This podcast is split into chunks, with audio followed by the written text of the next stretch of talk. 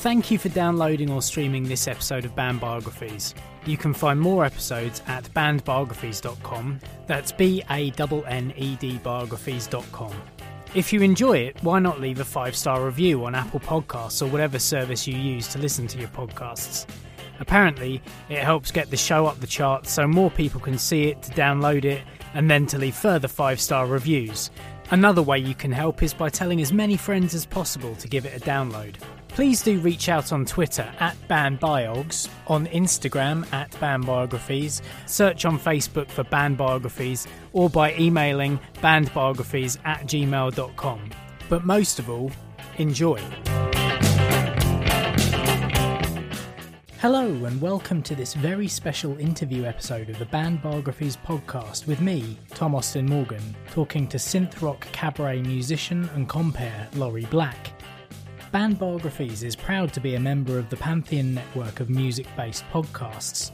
Just visit pantheonpodcasts.com to find a podcast about whatever genre of music you can think of. There's something there for everyone. This conversation with Laurie Black came around quickly, despite the fact that I saw her back in September supporting Adam Ant on the Antics tour. Things have happened for both of us since then, but now here we are on the cusp of her releasing her latest single, Space Junk, which, though it's a year old, the subject matter keeps continuing to get more controversial. Space Junk is out on the 13th of January, wherever you stream your music. Laurie, as you're about to find out, is a really cool person, an artist with strong views on a number of topics which are evident in her music and stage act. I can't recommend enough making time to listen to her music and try to catch a live performance, which for those of you in Australia will be easy, as Laurie is performing at the Melbourne and Adelaide Fringe Festivals from February through to April, so you really have no excuse. You can find out all about her her music, and her tour dates at laurieblack.co.uk, and you can find her music as well on all the usual streaming sites. Laurie is, of course, an independent artist, so make sure you check out the merch section of her website and buy some stuff, from music to lampshades. It'll make sense in the interview. As you can tell, I'm buzzing about this chat because I'm recording this intro directly after talking to her. So without further ado, I present to you my conversation with the wonderful Laurie Black.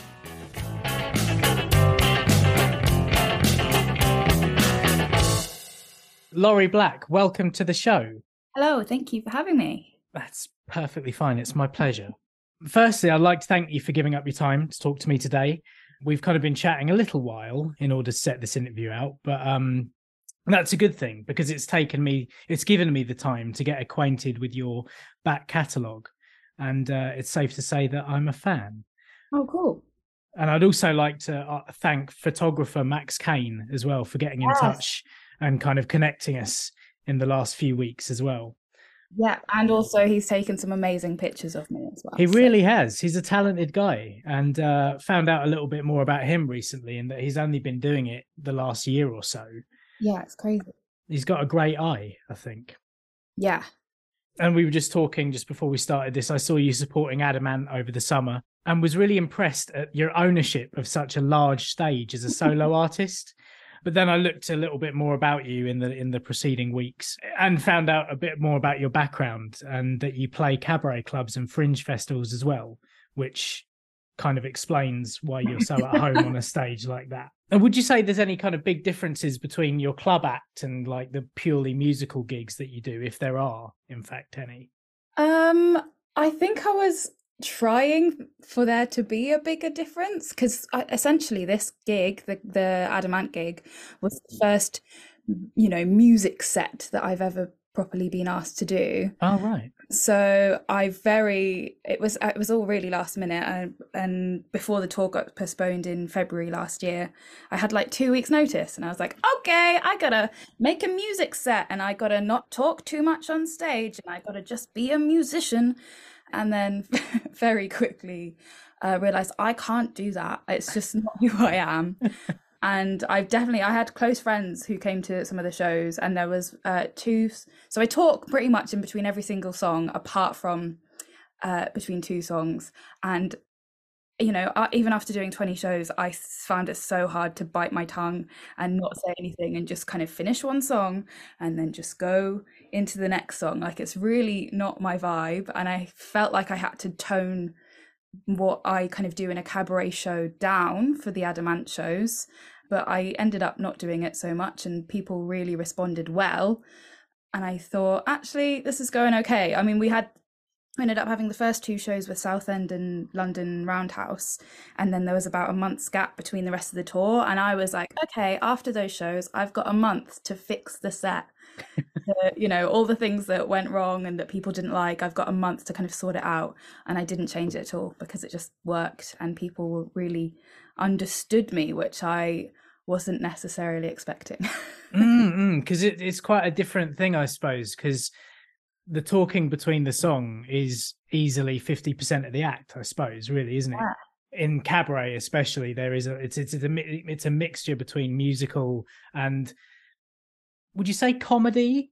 Yeah i mean I, it's in the comedy world it's not really classified is it? But if you're in the music world essentially to people what i'm doing is a bit of stand-up comedy in between the songs. Mm but kind of setting the scene for the next song and kind of explaining yeah. a little bit about the themes. Exactly. And i was like i was even worried. I didn't even know that i've never played in such big venues. And i was like if i'm if i'm talking on a microphone and it's going to be like echoing around the place are people even going to hear what i'm saying? Like mm. i just have no idea how it was going to go down. And that you know that's all the stuff i do in a cabaret show. I normally have a wireless microphone and i'm kind of walking around in the audience chatting to people so I kept saying to the Adam Ant tour um, or the crew, just like, you're lucky you've got me on a wired microphone. Otherwise, I'd be off and down and amongst the people. a long way away from your synth yeah. and, uh, and drum machine. And also, the lighting was amazing as well. Was that something that you worked hard on? Because obviously, I, I suppose it's a different it's a whole different process from lighting in a small club to quite a large auditorium. Yeah, no, that was um that was a girl on the tour. Her name was Simone. She was amazing. I essentially just kind of gave her my set list and went, "Hey, so this song is called Alien. It's about aliens. How about some green?" And you know, off she went and she did her thing and she nailed it. She was so great. So a massive shout out to Simone mm. making me look amazing. And I think throughout the tour as well, kind of everyone you know you kind of get into it and you get to know each other and how everyone else works and mm. you can kind of finesse things. And I, I always think you know the final night of the tour it's always going to be the best night because everyone just knows exactly what's what's coming. So it just yeah no she was great. But that was literally just me on a like scrap sheet of paper being like here's the set list and i want this one to be red and this one to be pink. Thank you wow, I didn't realize. I thought that there might be a bit more that went into it than that. But props, props to Simone. I mean, it was oh. amazing. I've never seen someone going from looking like a regular human being to kind of a, a Star Trek like alien. With- Hello, Pantheon podcast listeners. Christian Swain here to tell you more about my experience with Raycon earbuds. Our family now has three pairs of Raycon earbuds around the house, and my wife just grabbed a pair of the Headphone Pros to replace some headphones from a company that was double the price. And yes, she loves them. Now, if you haven't pulled the trigger on a pair of Raycons, or even if you have, but you're in the market for another pair because they're just that good, well, now is the time to check them out because they just launched their upgraded model of the best selling everyday earbuds. With Raycon's upgraded everyday earbuds, now you also get active noise cancellation, ergonomic design, and multi point connectivity that lets you pair with two devices at once. New quick charge function, three customizable sound styles, plus awareness mode. Available in a variety of vibrant new colors to complement any and all skin tones. I even have a pair of earbuds in a cool green color. I have tried just about every earbud known to humankind, and these Raycons are fantastic. Seriously, if you've been wanting to check out Raycons, there truly is no better time. You're going to ask yourself why you didn't check them out sooner, and Raycon offers a 30 day happiness guarantee. So, what are you waiting for? Go to buyraycon.com slash Pantheon today to get 20% off your Raycon order, plus free shipping. That's right, you'll get 20% off and free shipping at buyraycon.com slash Pantheon. Buyraycon.com slash Pantheon. Hey folks, Steffan Chirazi and Renee Richardson here from the Metallica Report. And we are proud members of the Pantheon podcast family, where the best of music and podcasts unite. We've got something pretty cool for you. We're giving away an exclusive Metallica merch package worth over $250. That's a whole lot of scary guys, skulls, M72, and other sought after Metallica swag. And we've made it easy for you to win. Follow and share the Metallica Report, and you're in the game. Go to pantheonpodcast.com slash Metallica, enter your email, and hit that button to be entered to win. And just like that, you're eligible for our monthly exclusive Metallica merch package. And guess what, rockers? You can enter every month. So just do it. And while we love our global brothers and sisters, the lawyers won't let us ship outside the U.S. green or pink skin just by changing a light. I mean, it was exactly, it was a yeah. stunning effect. Yeah, and also I guess with me as well, I have loads of um, UV yellow is kind of my thing, so that's always quite useful because essentially any old uh, blue LED light will pick up some of that UV. Mm. So especially when I put the big high vis dress on, UVs and I'm just glowing on stage, like just instantly looks like amazing. Uh, was incredible. I've never seen anything quite like it. Um, yeah, absolute props to you and Simone. Yeah. And uh, you're a bit of a kind of renaissance woman as well. You also paint, make lampshades. Uh, you've written a graphic novel, Space Cadet, which uh, yeah. you sell all that stuff on your site as well. Do you want to give a shout out to the website and where people can find you? Yeah, uh, it's laurieblack.co.uk. Easy peasy. And when you go on the merch page, there's all like standard merch, and then you scroll down and it's all the handmade things that I've done. But people are, yeah, people are like, oh, you're you're so talented, and essentially all I can do is be creative. I'm not good at anything else. I think that's a specific thing of creative people. I mean, I'm always in awe of people who seems to be relentlessly creative, like mm-hmm. yourself. it's like a whole multimedia thing that you've got going on, really, by the seams of things. I mean, it's less of a question, more of a statement. So you know, but yeah, I was uh yeah scrolling through the website. I'm like, wow, how do you have the time to? well, lots of that stuff happened in lockdown. You know, right. when there wasn't gigs on and i just feel like i feel like this generally you can't sit and write music all day every day because you'll go mental. I know some some musicians do it but for me i need uh to not always be staring at my synthesizer. Mm. so finding creative outlets in other things. And yeah the lampshades thing that was just you know i had nothing else to do in lockdown so i was like ah oh, just try making a lampshade and it was quite fun so i made a few. Brilliant. Well as lockdown projects go that's one of the uh the more unique ones that i've uh, yeah. that i've encountered it's so better far. than banana bread. Yeah yeah much more uh, unique. I think everyone was doing banana bread or you know taking up exercise. I know that was my thing. I was like right i'm gonna i'm gonna start running. Yeah. And that was the typical lockdown thing that i did. And dare i ask have you kept it up I have actually, yes. Nice. Although I, I took some time off over Christmas, which I'm regretting now, and uh, having to hit the road a little bit harder this year. I think this month kind of shed a few of the. Uh, I'm about seventy percent cheese at the moment. Yeah, I felt that. I felt that. Yeah, camembert especially. Yeah. Yes. so, just a couple of quick questions to get into your background a little bit. I mean, what I suppose because it's it's your your act is music and cabaret. Which came first? Was it music for you, or was it um, performance or, or comedy even? Um, I think it was always music. Um, I played piano since I was like six years old or something. I never really enjoyed it. It was always kind of just one of those, oh, my parents are making me do this thing. And I went through the grades and, you know, it was fine. But I actually, and I ha- have a bit of um, my my solo cabaret show about this, where um, essentially I wanted to quit playing piano and I wanted to learn the flute. right. Uh, but that's not quite as rock and roll, and I also think like Lizzo's already got that covered. So it's a good thing I stuck to the piano. Um, and it was a mix of so my favorite favorite band ever, who are also the first band I ever saw, are Muse. Excellent. And I think the thing that changed my mind about piano, it was um it was the Absolution tour and Matt Bellamy, the, the singer and main songwriter, he had a piano, like an upright piano, that had lights on the on the back of it facing the audience for yeah. every single one of the notes. It just blew my mind, and I, kind of from then on, I was like, "Oh yes, I want to play piano now." it's cool. It has lights. You can Yeah, stick exactly. lights on it. That Yeah. was the that was the first tour of Muses that I saw as well. Oh yeah. and I remember I, it was at Wembley Arena, I think, and um, I remember him playing like a shredding guitar solo on this side of the stage. The lights went out, and he was on the piano on that side of the stage. I was like, "How is he doing it?" Mad. They're they're an incredible band. I love Muse. So good. Yeah. Yeah. Got tickets to see them next year. Oh, this year now. Yeah. Very. Oh, wicked! I mean that that stage show um, for the new album looks incredible with the huge kind of masks. I saw the Glastonbury performance Oh um, on TV last year.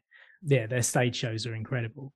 Uh, so was your household a musical one growing up you know were your parents musicians uh, any kind of siblings that you've got were they playing instruments as well or Uh, yeah, super musical. I grew up with a jukebox in the house oh wow that was always playing my dad's like favorite Northern Soul records.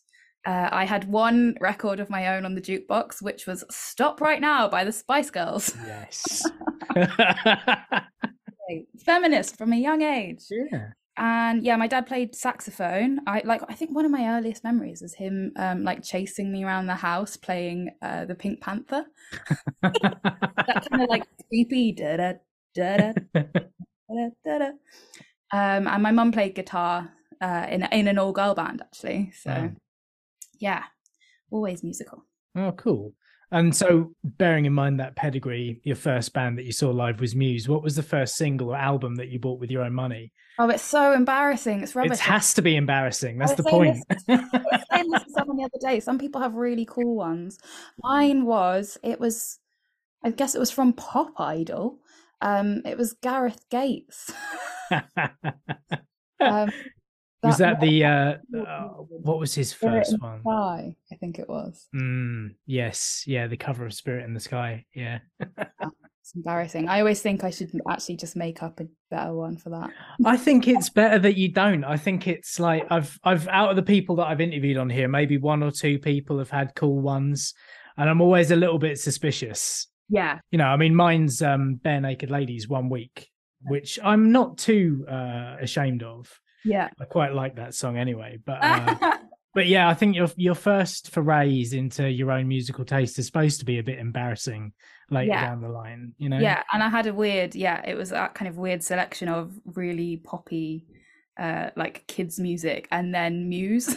that was my taste. but I think that's generally that's the progress, isn't it? You're listening to whatever is poppy at the time, and then you kind of start finding your path later on, don't you? yeah. Talking a little bit about that, I mean, your mum was in a, an all-girl group. Your dad played sax.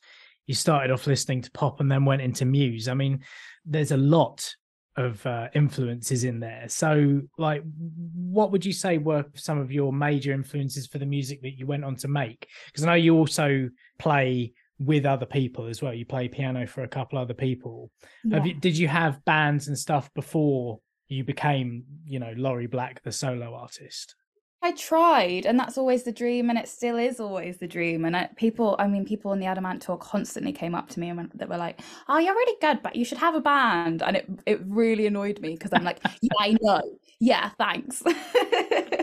um, but I just find it so hard to rely on other people. It's just, yeah, it's finding people who are as committed and um, you know, don't have day jobs and other things so they can, you know, drop everything and go and do a show. And that Mm. was essentially how I got the Adam Ant gig was that the band split up and then they asked me and I was like, well, I can't split up with myself. Like, let's go. Creative differences. Yeah. right down the middle.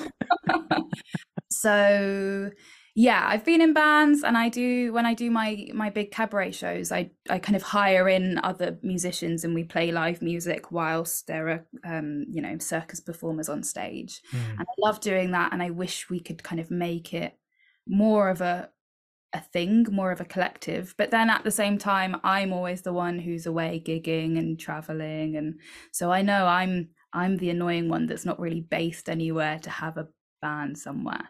But that's why it's nice to kind of then just go and play in other people's bands. Um, I enjoy doing that because it's again like it's less pressure on me being the front person. I can just go in and play some bleepy bloops on my synth, and I like that. Yeah.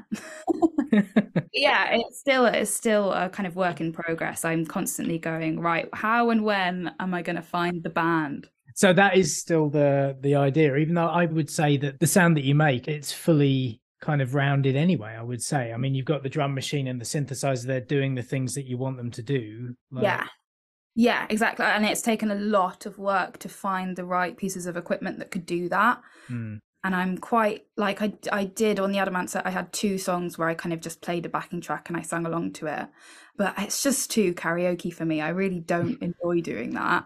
So as much as possible, I try to make what I do live, and and even then, I think you know I say on stage quite a lot like, so this is my drum machine, and like I, I feel like I have to explain it to people because otherwise they do just think that they don't realize how much work I'm doing on on all of the like you know changing the sounds and and lining up the sequencer and the drum machine. I'm looking over here because I've literally they're literally sitting right in front of me. There they are, the um, members of the band. yeah, exactly, exactly. I have to say that because otherwise people just don't necessarily realize how much of it is happening live. Mm. That's like maybe a compliment.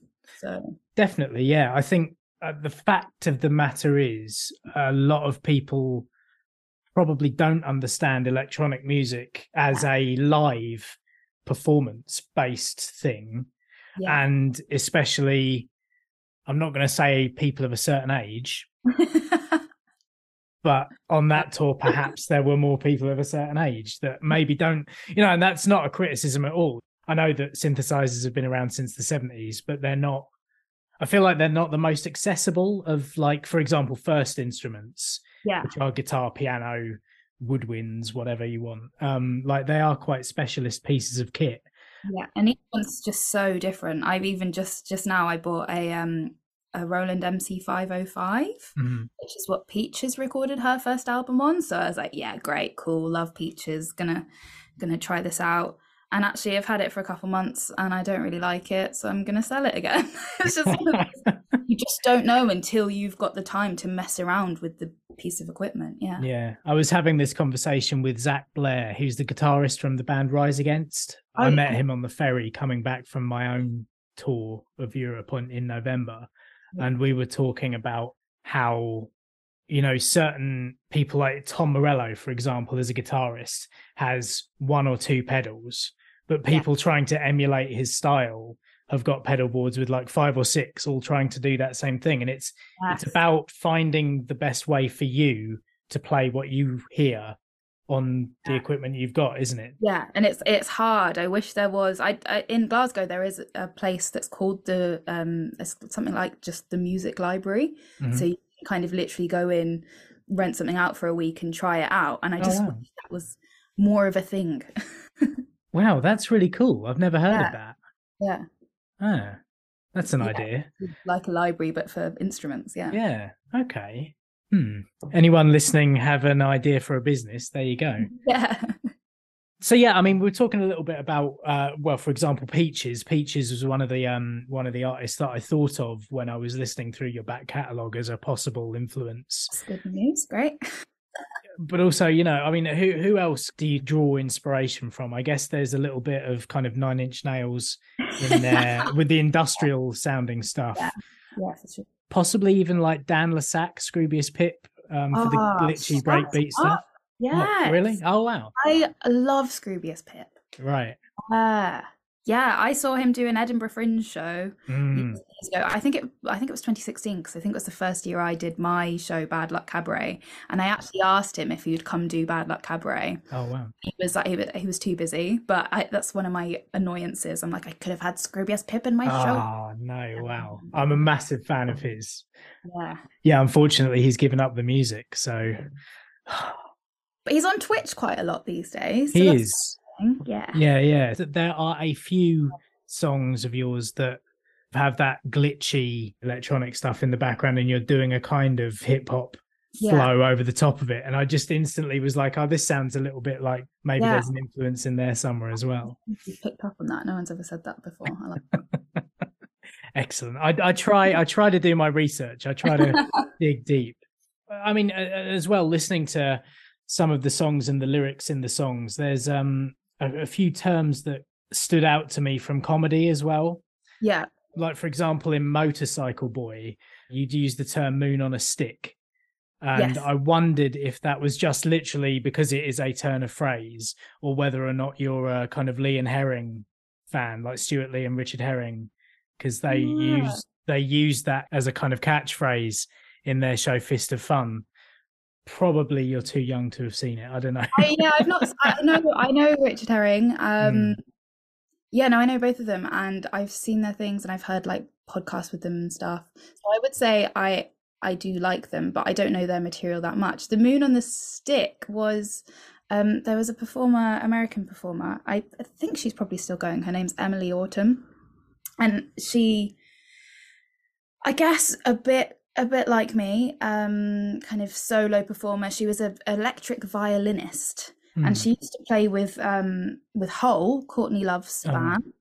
Uh, and then she started doing solo things, and it was it was kind of a burlesque music theater show all in one.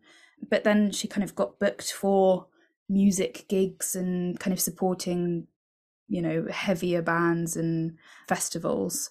And so she had like this whole band of kind of burlesque girls on stage, and there was one of them that literally had a little moon on a stick. And I just always loved it. But it was like just a little clowny girl with a moon on a stick. It was always like just stuck with me that image. I see. Right. Okay. That's interesting. And also, there was another line in the Alka Love song, the All Hail the Ale line, Yes. which I assume is an Al Murrayism. Al Murray, yeah. Yeah. And I, I, I yeah, I don't think I say it in the recorded version, but I mean, it's been a long time since I've done that live. But I would, I used to literally say, "In the almighty words of Al Murray." Ah. yes, yeah. so, is is comedy a, a, a, a kind of second love as well?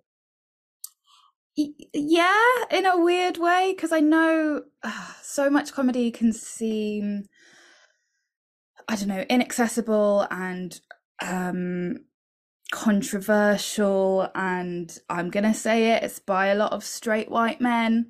So the kind of comedy that you get on, I don't know, Netflix or whatever, I wouldn't necessarily say is the thing I'm into. I think I, I think being involved in fringe festivals means that you can't avoid comedy, Hmm. but then also you find so many different iterations of what comedy actually is. And I'm friends with lots of stand-up comedians who aren't necessarily what are the normal view of what a stand-up comedian is right. so yeah i'm i think i'm surrounded by comedy a lot uh, and potentially a bit of a snob because of it um, i don't know if i should say this tell the story but i think i do think it's funny. I once um, was dating a person at edinburgh fringe a few years ago and he worked on one of the bars and he didn't really know what fringe was all about. He saw my show a couple times and then he had one night off of the whole fringe and i was like right there's 3000 shows here you can see you know it's comedy and and art from all around the world all kinds of amazing people. Who are you going to go see and he went to watch ed byrne who you know you can probably get his dvd a pound in the in the charity shop or find him on netflix He's kind of accessible. yeah so accessible and that was that was my uh, turn off moment and i Oh. essentially broke up with him because of that i was like just you know you've got all of the arts in the world right here at your feet and you're going to go watch ed Byrne. like so boring basic, basic. but I don't. I think you know. Um, certainly, you know, the fringe is a place, and all, all the fringes. I know that you've done quite a few uh, fringe festivals over the years. They are the places that you can explore different things and get into slightly different, less accessible yeah. strands of comedy and music and things like that and art. In between your songs i mean it, like i say i think it's a little bit reductive to say what you talk about between the songs is comedy. Yeah. It feels more kind of i don't know like personal than that. And like like you say you're kind of explaining what the songs are about but there's definitely like um i don't want to say agenda but like you've got a point to make in what Yeah. you're saying as well do you know what i mean like I don't know quite how to say it without sounding either offhand or no, accusatory it's true. do you know what i mean political. And Yeah. someone was saying to me recently, they were like, "Oh, blah blah. Yeah, your music, you're not that political, really, Laurie. And I was like, what? Like, all of my material has some kind of, you know, fair enough. It's not me bashing Boris Johnson Mm. or you know, literal talking about politics, but the themes I explore in the lyrics that I write are all to do with politics and and even things you know that the show the shows I put on so bad luck cabaret it's it's politics who I book to be in that show the people who I'm choosing to kind of have on the stage and Mm. even the venues that I choose to be in because you know they may or may not be accessible venues or you know I, everything is politics and I Mm. think lots of the time politics can be like a scary word for people and they just like to turn off after hearing that. But yeah I do I, ha- I feel like I've got points that I want to make and I try to kind of lace them into a more light-hearted comedy thing but hopefully people will also then be thinking about the points I've tried to make within that. Yeah, I certainly came away from the show that I saw thinking you're very kind of right on, and in like the the messages that you were putting across were exactly that. It's personal politics and Mm. and gender quali- uh, equality and and like you say ableism and things like that. Trying to point out not not anti uh men but certainly anti patriarchy well apparently and this is this was heard from simone actually she was lighting me one day you know and the lighting desk is kind of in the middle of the audience and she was saying that these that these blokes were quite near her and they were i was singing probably my uh feminist space song majora tom yeah and they were going oh this is this woman's a sexist blah." but those are the people that you want to piss off as well right yeah i'm not that bothered about them thinking Oh, that exactly. Yeah, yeah. so, um, what what are some of the things that you're kind of most passionate about outside of performing and being artistic? Like, is there a kind of like you say, you you curate your uh, your cabaret nights with particular kinds of acts and and choosing particular venues. Like, what are your politics in that way, or, or you know, is that is that something that you're outwardly passionate about, or is it just other things? Uh, yeah, I mean, this, yeah, that when you sent me this question, I really had to think about it because I was like, I don't, I don't do anything else apart from music and cabaret and art. Like that's it. Like I don't, I don't have any other hobbies. But then I, then thinking about it, that I guess the the really big thing I'm passionate about, and I'm trying to kind of bring into my music more as well, is is the environment and being eco-friendly and so like last year in edinburgh instead of i mean it's a very edinburgh thing you print off thousands of pictures of your face and they litter the streets. Um, so i got some seed paper flyers printed. Okay. so then you can um, plant them. Once you've come to the show you can plant them and, and flowers will grow. So i spend a lot of my time trying to work out how to make my shows sustainable and not have waste. And i think that's a lot uh, quite a big thing in fringe performances and theatre. There's lots of waste and props and lots of people use food in their shows. And yeah it's trying to find a, a way of being as sustainable as possible. So in bad luck cabaret i do this thing where i, I get it's like an audience participation game and it's the black and yellow um, like hazard tape and people like wrap themselves up in it and they make clothing out of it and then we have a little catwalk. It's very fun but that is just plastic tape all over the place. Yeah. so recently i found a place that does biodegradable tape so that was a thing. So yeah i, I think a lot about the environment and how to be better. And i guess yeah oh, just a lot about all kinds of politics people being comfortable at shows. And yeah again with that you know with the danger tape game it's audience participation but it's consensual. I'm not ever picking on anyone. I'm not ever touching anyone without their consent. You know there's a lot of discussion about that in cabaret. Hmm. and I just think, you know, what's the most comfortable way that you can be in an audience? Because I know, you know, I'm a performer, but if I go and sit in someone's show and they pick on me and make me participate in their show, I am so uncomfortable. I hate that. um, so, yeah, kind of trying to work out how you're going to make people feel comfortable in lots of ways, but then maybe say some uncomfortable truths about politics and what's going on in the world. Mm. But I think the best way to put across those um, those ideas and stuff is in a kind of more digestible, like you say, you lace in a little bit of lightheartedness in there as well. And I think that that opens the door a bit because people are also laughing while taking in the message. Exactly. Yeah. And I think that's a really, really effective way of doing it. So um yeah, I applaud you. So what what is this? Sorry, what was the tape game you were talking about? I I, I kind of hard to describe. I stand on stage like a toilet roll holder, right. and I have the tape, and and people in the audience all kind of pull it out, and they break bits off, and then it's a competition that they have to kind of make something out of it, and then we do like a catwalk. So actually, the last time I did it, it was uh, in Brighton, and I don't know, someone made a scarf, someone made like a headband thing. And then uh, there was a dog in the audience. So someone just wrapped their dog up in it. Oh it was like a tiny little, I guess, like a whippet, like right. a greyhound. Um, and uh, he brought this dog up on stage. And, you know, I normally, I'm kind of go, I, this is the point on stage where I'm like the meanest I am to people, but it's for the, for the lols. Yeah.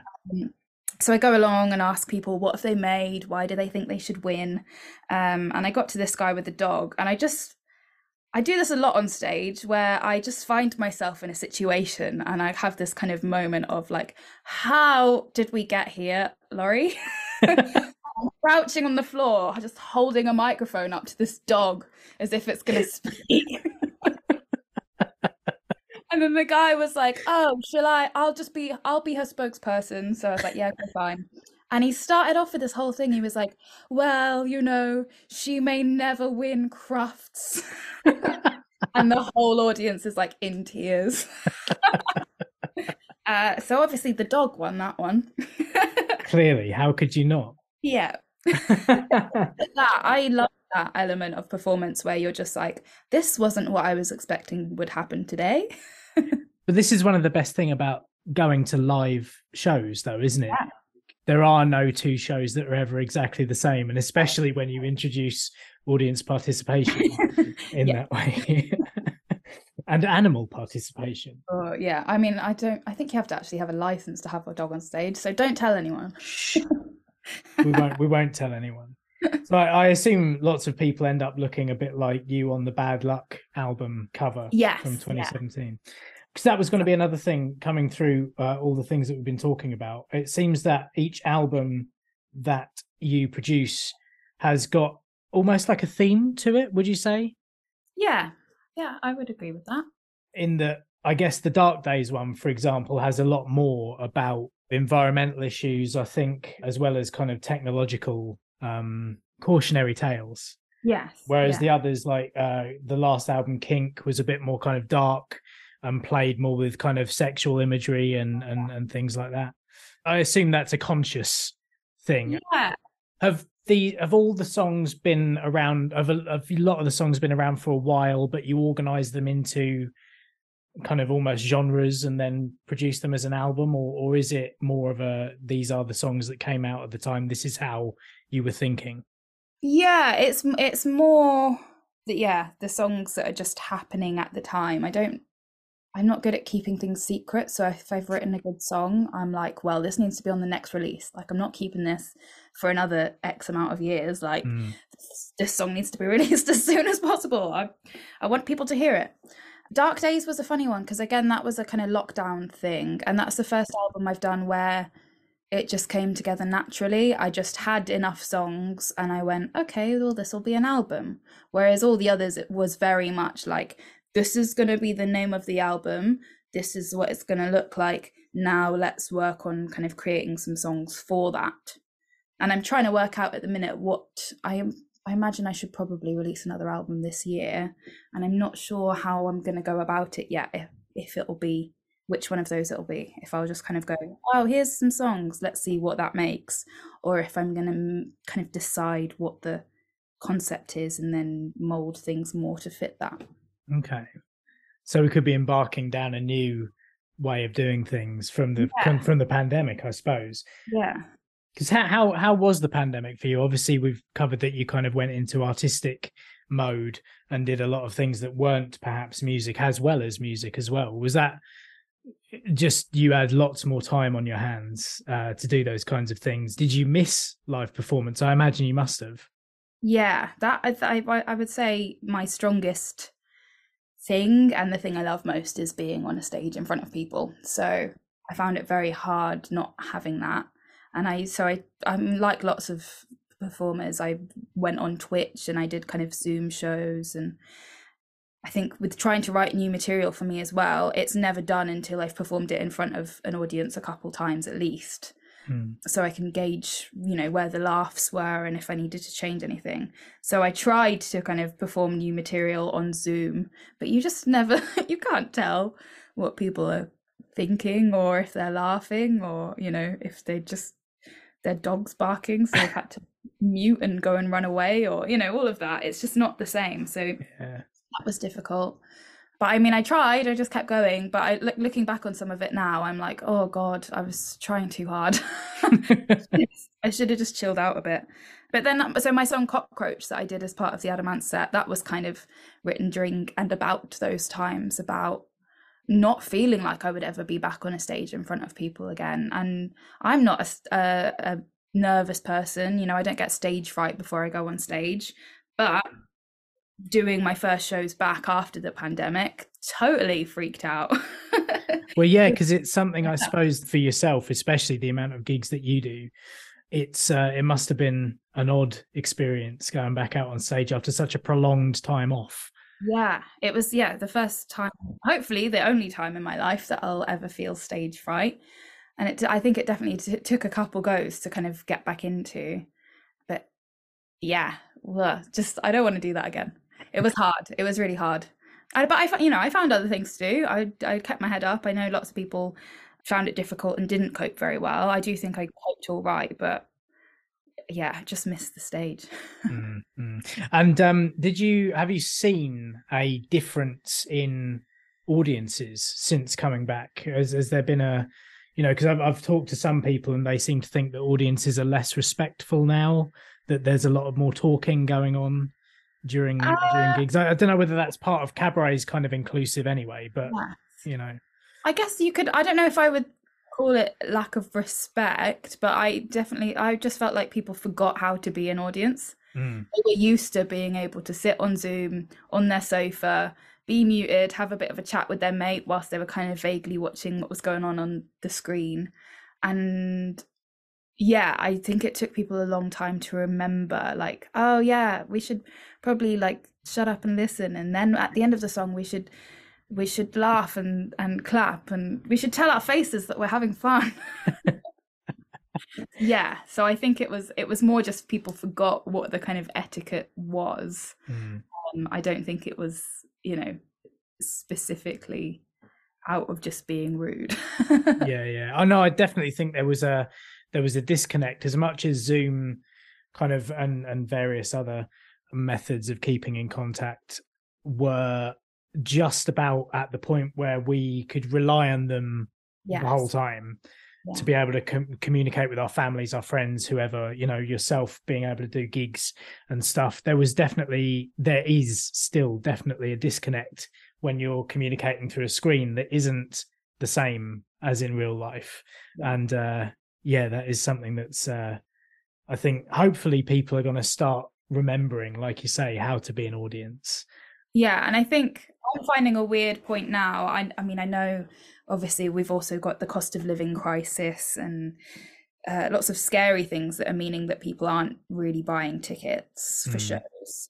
But there were, the, but it feels like it's kind of just come up to this point where everyone has finally caught up on all of the shows that they had tickets for pre-pandemic. Yeah.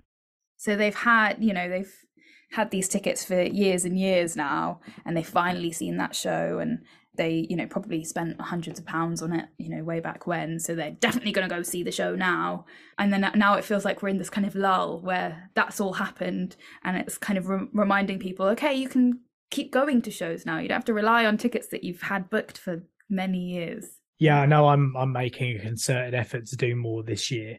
I've hmm. started booking things in around the gigs that I've got just to kind of be an audience member again. Because the only things I've been doing for the last year are gigs that I'd set up or had been set up with various bands Yes. Yeah. that were supposed to have happened in 2020 and Yeah. then maybe didn't even happen in 2021 and and now are happening now Yeah. so yeah i think it's good to remind yourself that we can all get together again. And actually music and performance based things up on a stage they're really good for you i think as a kind of unifying thing. Good for your mental health good for being part of a society again you know Yeah. learning to fit You- back in. nail on the head. That is what i genuinely think is the meaning of life is um a group of people being in a room singing together. Mm. just there's something just so special and unifying and you know fair enough you might be at that gig on your own but there's just some kind of like human connection Mm.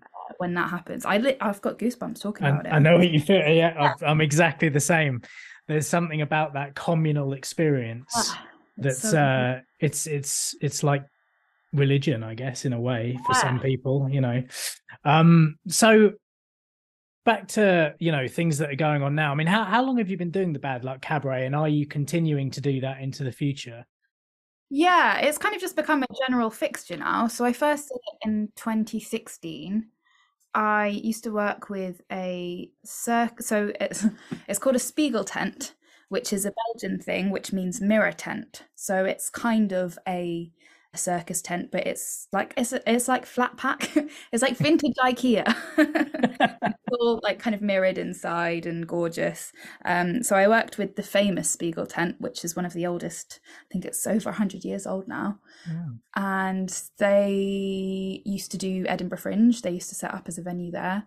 And they knew I performed, and they just turned around to me one day and said, "Okay, Laurie, we're going to give you a slot to put on a show." And I went, "Oh God, I don't have a show." so that's Bad Luck Cabaret was born and yeah so i host that and then do some of my own songs and then have other people on stage i fell out of love with it for a bit after maybe touring it too much and just and i guess when i did that as well people started asking me okay are you going to do your own show though Mm. so I started focusing on making my own solo show. But again, recently, I, I think kind of Brighton Fringe last year, I did Bad Luck Cabaret again. And I just went, no, I love this show. I love getting my mates up on stage. I love being able to kind of give people this platform to perform. And it's it's just a, it's a fun time and it's you know it's fairly easy for me to do now because I I know the songs, I know what I'm doing. I love hosting shows so yeah definitely trying to just keep bad luck cabaret in the in the stratosphere Mm. just because it's yeah it's fun and i like it And it's a touring thing. It's not specifically in one. Uh, no um i've started doing a kind of collaboration version of the show. So i've got um some friends they're called clapback club and they're a feminist theatre group who do they mostly do like again like similar to me kind of but they do more parodies of songs and they they all sing. It's quite musical theatre but they're really funny and it's all very political. So we kind of teamed up uh, last year and we went right let's do a show together. So we smashed our names together um, so bad luck cabaret and clapback club became bad clap cabaret. And we did that we did that last year twice last year and now we've just been like actually this is a really fun thing to do. So we've got another one of those coming up in february brighton. So that's i think we're going to just try and make that a kind of six monthly thing that we do um, at the hope and ruin in brighton. I think that'll kind of feel like a residency which will be nice. And again that's just like me booking a show with some friends. It's it's fun. I like it but otherwise my kind of solo iteration of bad luck cabaret just yeah wherever it gets booked i'll go do it Excellent. And there are other uh, shows coming up in future. What some some in the southeast, and then we're going abroad for a long, long time. oh yes uh, yeah if anyone's wondering why i've been quiet recently it's because i'm doing all my admin because i'm going out to australia Mm. Um, so it's been four years since i've done that it used to be a thing that i did back again before covid um, Adelaide Fringe and Melbourne International Comedy Festival. But it's a lot. It's so much. Because I do it all myself. So I'm here doing the the visa applications and the the tax stuff. And I just finished my APRA forms today. So that's the same as like PRS saying what songs you're gonna have in your shows. And it's just just constant like little bits of admin like that. Mm. But it'll be worth it once I get there. And it's a lot of dates in a row, isn't it? It's basically from February through to April, and Yeah. yeah. almost almost every day by the looks of it as well. Yeah, Adelaide Fringe is the longest fringe festival. It's five weeks, I think, or is it? It's four weeks with five weekends, so it's a long one. But also, it's the best possible combination of things. Like it's good weather, it's near a beach. Shows don't start till like five o'clock in at night, so you're not like working all day. So it seems on paper it seems quite scary, but actually Adelaide is good vibes, so it'll be fine. yeah. And so uh, uh, you said that you've done it before. Have you done that many shows consecutively in the past, or is this uh, a Mm, new a new level of sadism? No, I would say my my my busiest times are normally Edinburgh Fringe, and even this last year Edinburgh Fringe, I, I was like, oh, I'll give myself a nice quiet little fringe because it ended up being in kind of the middle of the Adam Ant tour, Mm. and so I didn't book myself for too many gigs, and then I came out the other end having done I think fifty one shows in twenty eight days. Wow. Oh yeah um yeah that was hard it's hard but you just do it and you're like well i'm here and you know the venue's five minutes down the road i might as well just go do another show what else am i going to do I'll sleep in september At least I suppose you're in the same place the whole Yeah. time. So there's no traveling in between the gigs to Yeah. kind of tire you out. But does it ever get a little bit Groundhog Day ish playing in the same venue so many nights in a row? yes yeah Especially, yeah edinburgh because that's the second year i've done that venue as well. So i know that uh, you know i i can just take myself exactly onto that stage exactly what it's like so easily.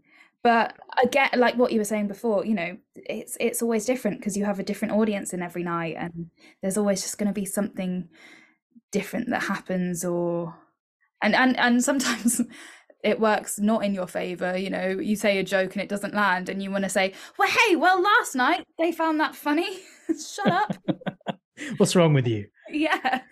But that's yeah i guess that's the joy of of making it different is that it's always a different audience in there so it's going to feel different how things land. Um i think the, the weirdest one i've had i it was the only time i ever did the same show twice in one day. And in the second show i kept just like saying the punchlines and then being like hey did i already say that? Because i just i yeah genuinely felt like it was the same thing You get that kind of cognitive dissonance going on where Yeah, you're like, but I "Was know that- lots of- uh?" Yeah, lots of performers have tricks. So Jordan Gray, who's this amazing um, uh, comedian, she Yeah. did Edinburgh Fringe this year. She smashed it. She's yeah, she's great.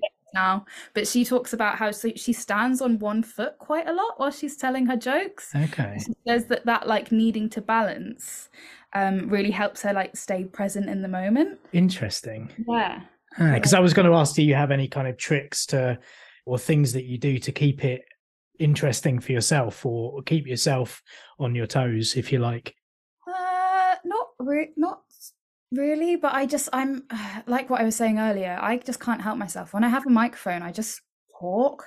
and I'll go. I'll be about to go on stage, being like, "Right, Laurie, you know, don't." Oh, an Edinburgh thing that happened this year. I had a really, um, it just all happened really last minute before the show. My cables weren't working. Something had broken, and I honestly, I went and sat in the toilet and cried like Right. right up to like two minutes before the show. Um, and I walked out on stage and I was like, "Don't say anything! Don't say anything! Don't say anything!" And I got to the microphone and I was like, "Hello, I've just been crying in the bathrooms." like I can't help it. I just I have to just say the thing. So I think that the fact that you know whatever's happened that day, I generally will mention helps to keep it interesting for that day. I like one big memory from the Adam Ant tour was I think it, it was Cardiff, and I started the show with my song No Luck, and it's got kind of a list of all of the things wrong with the world. Mm. It's quite sad, but it was the day that Boris Johnson resigned. so at the end of the list of all of the rubbish things going on in the world, I did kind of go, but Boris Johnson's gone. and the whole crowd was like, yeah. that was a good one. That's incredible. I mean, I was going to ask you, you know, what what were some of the more memorable gigs that you've ever played, but I guess you know, there's it sounds like there's so much that happens at a Laurie Black show oh. or a or a bad luck cabaret show that they yeah. could all be quite memorable. Exactly, and I, you know, I think people are really scared of stuff going wrong. You know, like fair enough. I did. I got upset about the cable breaking. I think normally I would have just been like, oh well. And so yeah, that cable broke. I had a cry. I came out on stage and was like, this has happened. I'm really sorry. Uh, the show's not going to sound as good. Uh, well, just kind of work it out and it was essentially that I needed three cables and I only had two. So one thing had to kind of not come through the speakers. And I started singing and then I was just like, hold on, we've got a whole we've got a whole kind of crowdfunding situation here of these people. So I stopped the song and I said, Hey, just by any chance, does anyone have whatever the particular cable was and the girl sat like right in front of me in the front row. She like like a flash i can't remember her name she was lovely she was irish we had a drink after i bought her a drink uh, but like like a flash she like reaches into her bag and just goes like Whatcha! and is like i've got one! And then the show went on and it was great and yeah. Wow. I'm but... going to remember that. I had an absolute nightmare. We were playing out in poland.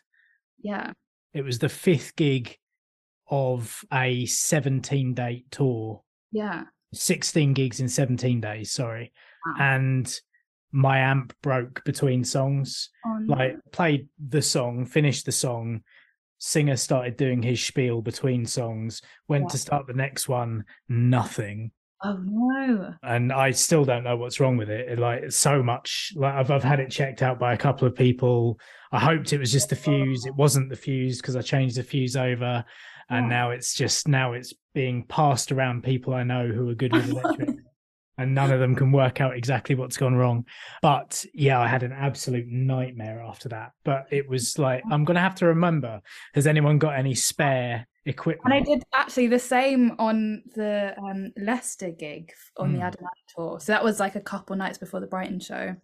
They were putting my keyboard stand on the truck, and I guess it must have just got like bent a tiny bit because it was a bit oh, wobbly no. that night on stage. And I forgot, you know, in sound check, I was like, oh, I'll get a bit of paper and just put it under there. And I forgot and started and again yeah got a couple songs in and i was like this is really annoying me now and quite distracting. So i did. I just went hey uh, i need some crowdfunding here please. Um, does anyone have a bit of paper i can fold up and put under my keyboard stand? And this guy i think he was called derek? I think his name was derek See, look, I try to remember these things as well because they're like these are important people who are part of the show. Um, he he holds up his ticket and he's like me, and he comes to the front and gives it to me, and everyone's like, "Yes, Derek." Um, and it was his ticket for the show as well. it was really cute. Um, and I gave I gave it back to him at the end. So. Oh, excellent! And that that and that that will mean more because it's been part of the show. You know. Yeah, I think I signed it for him afterwards. but exactly that you know people like an, a, a different experience. They don't want to they're at a live show for a reason. They're not just watching a television program or a, a film you know. Mm. they hmm. like the fact that anything could happen at any moment. Yeah definitely. Um and just before we bring it to an end ah that's it yes. You've got a new release coming oh, out oh, yeah. on the 13th of January. Friday. I don't know if this episode's going to make it out before then, but okay. so the most recent release, yes. which either is coming out or will be coming out, is Space Junk, right? Space Junk, yeah. It's the one song from on the Adam Ant tour that I haven't recorded yet. And loads of people asked me to record it. So I've done it and I think it's really I mean it's still quite relevant. It's about a year old that song now, but I think it's it's relevant with all the space billionaire things and mm. Elon Musk, dare I say, because the song kind of is about him being rubbish. Actually, as you know, it's a it's a like a year old song, and as as time goes on, he just is getting worse. Like he's not helping himself out. It's not like he's not he's not gone, oh yeah, Laurie wrote that song, I should be better. Like he's just getting worse. And it's making my song even more relevant. So that's Yeah. quite nice. Maybe you need to you need to tweet him into your uh, into your release of it and just be Yeah, like, "This is well- about you. Learn." I shot a music video for it recently, and I was supposed to have my friend was supposed to be filming it for me, and then he got COVID uh, on the day of. So I was like, fine, I'll just film the whole thing myself. So I had to film it on my phone. So I wasn't able to film me deleting my Twitter account because that was going to be part of the song. But I think what I'll do is I'll put the song up on Friday the 13th on Twitter and then like self destruct the account. Yeah feels like a political statement no one really cares about but it's important to me Well, yeah, I mean, this is the thing. This is the problem, isn't it? I mean, Elon Musk, I remember when he first started making waves, you know, around the time of Tesla and things like that. I thought, oh, well, this guy seems to have his head on straight and is doing things that seem to be for the right reasons. And just over time, ever since the whole kid stuck in the mine uh, incident where he was calling that guy a paedophile for wanting to help out. He seems to be getting more and more Bond villain-esque and deranged. yeah also have you heard his music He's got music. No, yeah oh, God. yeah it took me a really long time to to pluck up the courage to listen to it it's rubbish so it's fine I can only imagine it's like something off Tiger King or something. yeah um wow yeah he just i don't know like the guy i yeah i've got so little respect or time for him anymore Yeah. i think luckily other people are, are finally feeling the same as well so. Mm. I think deleting Twitter is probably a good idea. It's just one of those things. I literally one of the only reasons that I still have any kind of social media anymore is to promote the things that I do. I think exactly. if it weren't for the power of platforms like that, I Yeah. probably wouldn't have social media. I really, really dislike it. but- Yeah, I say that quite a lot. And I, I know um, James Acaster's released a book recently about, you know, deleting your social media. Mm. Like, well, that's fine for you, James Acaster. You've got like a, a marketing person who does all your social media accounts from their phone. So you don't need one, but the rest of us. yes, the rest of us who are still trying to get our name out there Yeah. have to unfortunately rely on these things and it's uh, it's a pain it's a necessary evil but yeah i'm i'm really starting to consider twitter because all that happened while i was on tour in november so all that twitter stuff i kind of have been slowly chipping away at trying to find out what went on while i was away Yeah. and the more i do the more i'm like oh god yeah. Ah. But yes, so we'll we'll get off that and we'll go to more kind of positive things. So for the future, there's um the London Vault Festival as well.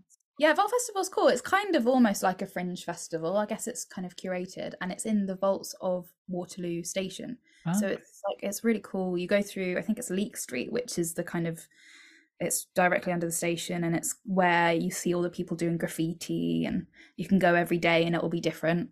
And yeah, it's kind of like a kind of little labyrinthy performance space where they have, I don't know, at least five venues in there. So there's loads of shows going on and it goes on for ages. It's like January through to April or something.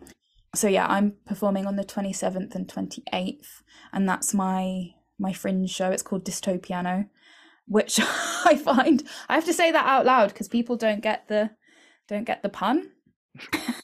I had a friend, she was working on the box office at Brighton Fringe. So she was selling tickets for my show and she hadn't realized that it's dystopian and piano like smashed together uh, until I said it aloud to her recently and she went, Oh my God, what a clever thing.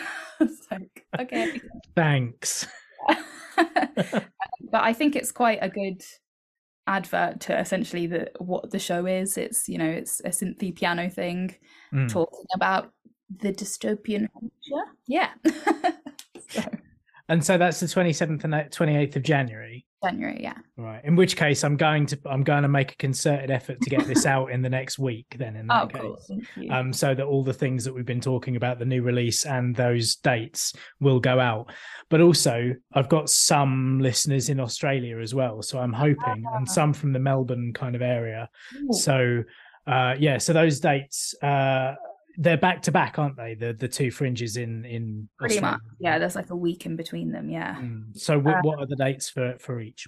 So Adelaide, I'll be in Adelaide from the 17th of Feb to the 18th of March with all kinds of shows going on in amongst that. And then Melbourne Comedy Festival. It's at a very cool venue. I've not been there before because it's it's popped up since I was last there, but I'm really excited. It's called Motley Bauhaus, which sounds just cool and it's like a kind of queer weird venue space. I'm really excited to be there. So that's cool. And that's the 30th of March through to the 6th of April.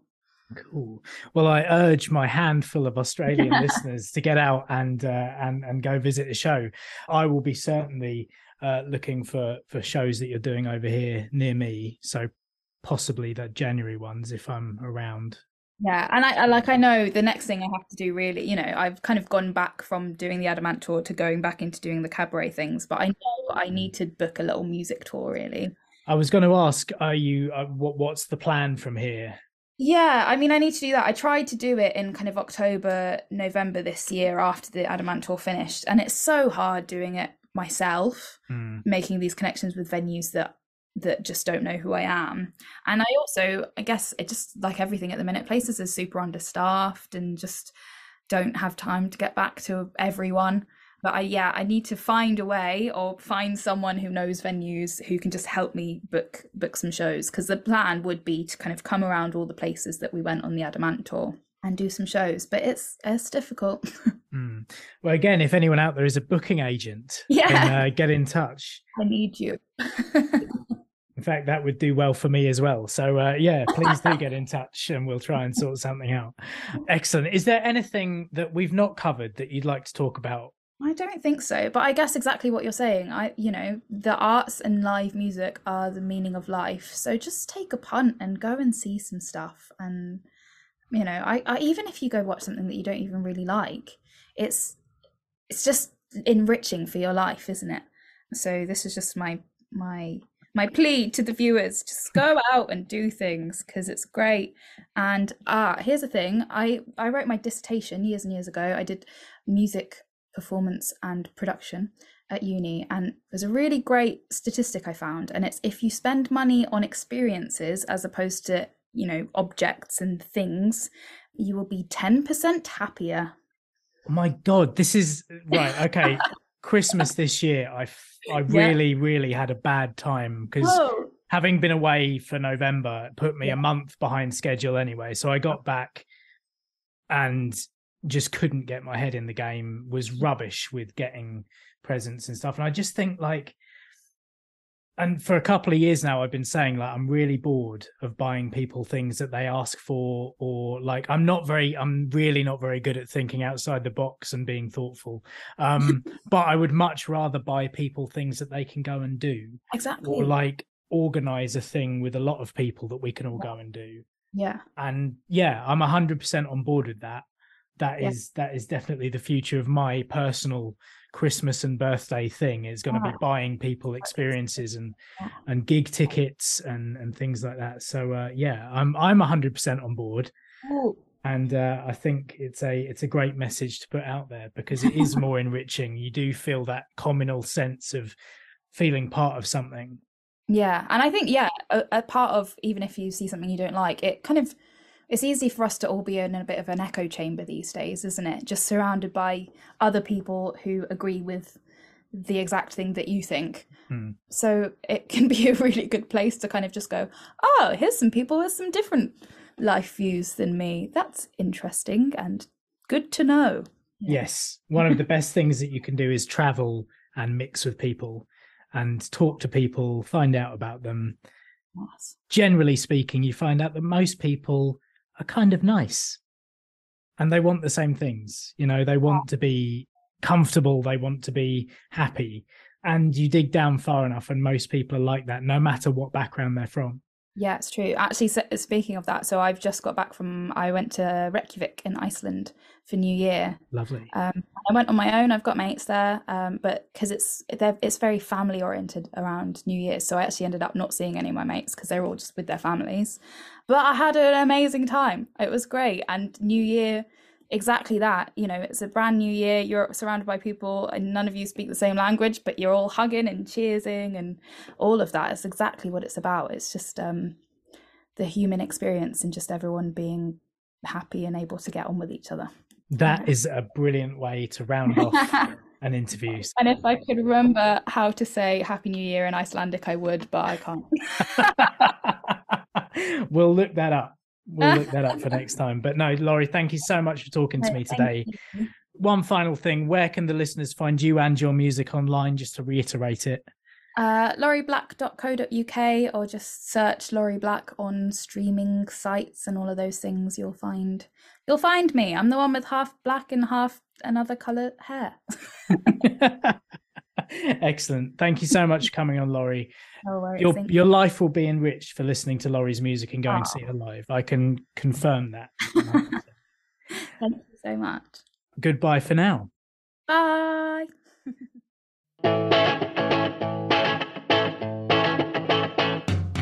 There you go. How cool was Laurie? I really enjoyed that conversation and I hope that you enjoyed listening to it as much as I did having it. It was great to get to know her and find out some common musical tastes, causes, and interests. Once more, you can find out all about her, her music, and where she's playing next at laurieblack.co.uk, and you can find her music as well on all the usual streaming sites. If you get in touch with her on social media at Laurie Black Inc., that's INC, on Instagram, let her know you heard our chat on band biographies. As I mentioned earlier, Laurie is an independent artist, so make sure you check out the merch section of her website and buy some stuff. It really does make a difference. But until next time I talk to you, take very good care of yourselves. And maybe at the Dropkick Murphys show at Wembley Arena on the 21st of January, I'll see you in the pit.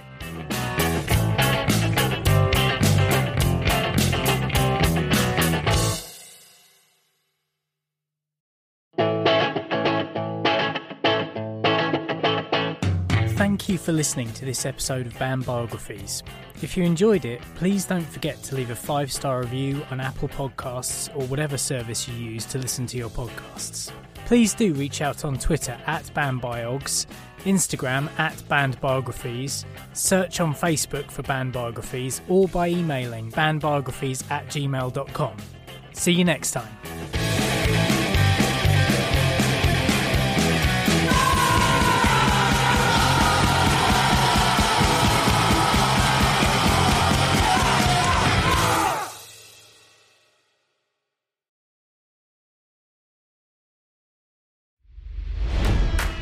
It's NFL draft season, and that means it's time to start thinking about fantasy football. FantasyPoints.com features industry leading experts and prognosticators using proprietary hand charted data to help you score more fantasy points. FantasyPoints.com is the place to go for whatever kind of fantasy football you play. Whether you play fantasy football, daily fantasy sports, or do a little bit of everything, Fantasy Points has the meticulously researched content to guide you to victory. And why wait for the fall? Fantasy Points also covers the new spring football league, the UFL. Join the guru, John Hansen, Scott Barrett, Joe Dolan, and other massive names in the fantasy football universe with an exclusive offer. Use code Pantheon for 15% off any fantasy points package, including the all in package, with access to every article, tool, and data nugget that Fantasy Points has to offer. That's fantasypoints.com and code Pantheon for 15% off at Fantasy Points. Fantasypoints.com. Code Pantheon. Score more fantasy points.